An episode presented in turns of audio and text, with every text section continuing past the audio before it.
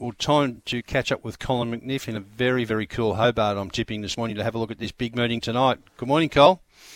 Yes, good morning. We've had uh, a chilly run of weather all week, and we've got snow-capped mountains right around the place. So uh, it is winter after all, but uh, yes, uh, it's going to be a cool one out at the Hobart Greyhounds tonight. It will be, but the good news is uh, we've got 10 of the best and there's 10 winners there. And of course, tonight we've got uh, a couple of heats of the Greek Fay Middle Distance Championship. I know it's a well sought after race each year, and the second of those heats is the first leg of the quaddy.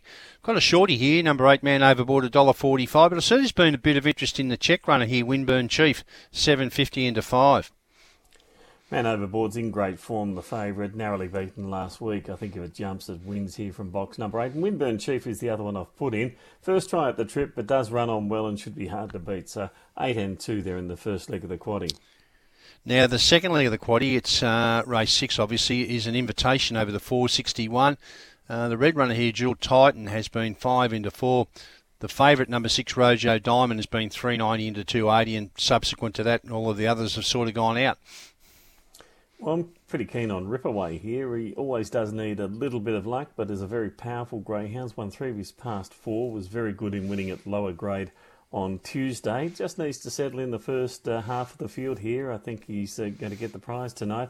Good field though. Rojo Diamond has also won three of his past four and has been running some sharp times. And number eight, Red Titan, came back to winning form on Tuesday and could win again without really surprising. So three, six, and eight there in leg two. It's four dollars, by the way. Rip away now. The third leg of the quadrella, a grade four over the four sixty one. Fairly important scratching here. Uh, the pre-race favourite, number five, socially elegant, is out along with nine, ten, always baroque. Uh, goes into box five. The boys are just messing around with the updated market, but it looks like landing will be pretty short now, Cole. I would think so. The low draw certainly suits racing well. Number three, Lanning. So it was my on topper anyway, ahead of Socially Elegant, was that, which, as you were mentioned, has come out.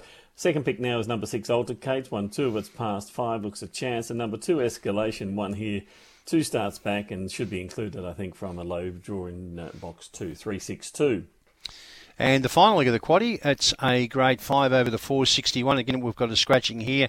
6 Dashing George comes out along with 9. 10 Nitro Joe goes into box 6. Now, the favourite at the moment is the pink runner, Dewana, uh, Dewana B. Dean, at $2 ahead of Dewana whatever, box 4 at 280 But decent move for the check here. Uh, Bridwood Ali, $12 into $6. Well, Anthony Bullock certainly got the key to the race. He's got uh, five of the greyhounds, including uh, those that you mentioned here. Look, I've gone with the Wannabe Dean. I don't like this race at all, to be honest. Uh, a grade five and a really tricky little affair. There's not a lot of great form. Uh, the Wannabe Dean on top, simply, I think, because of the box. Box uh, eight, four starts for three wins and a placing, and has been coming from boxes five and four. That's past a couple of runs, so it is on top. The one or whatever, only one win from 20 track and distance, but looks a chance in this race. And uh, also include number one, Tar Meg, as mentioned, is from the Anthony Bullock kennel, and two, uh, Bridwood. So we'll have to go a little bit wide there, 8, 4, 1, and 2 in the final leg. Okay, then the all important quadrella numbers for Colin McNiff tonight at Hobart in the first leg 8 from 2 into 3, 6, 8 into 362 and the final leg, the tough leg, 8412. What about a best bet or two?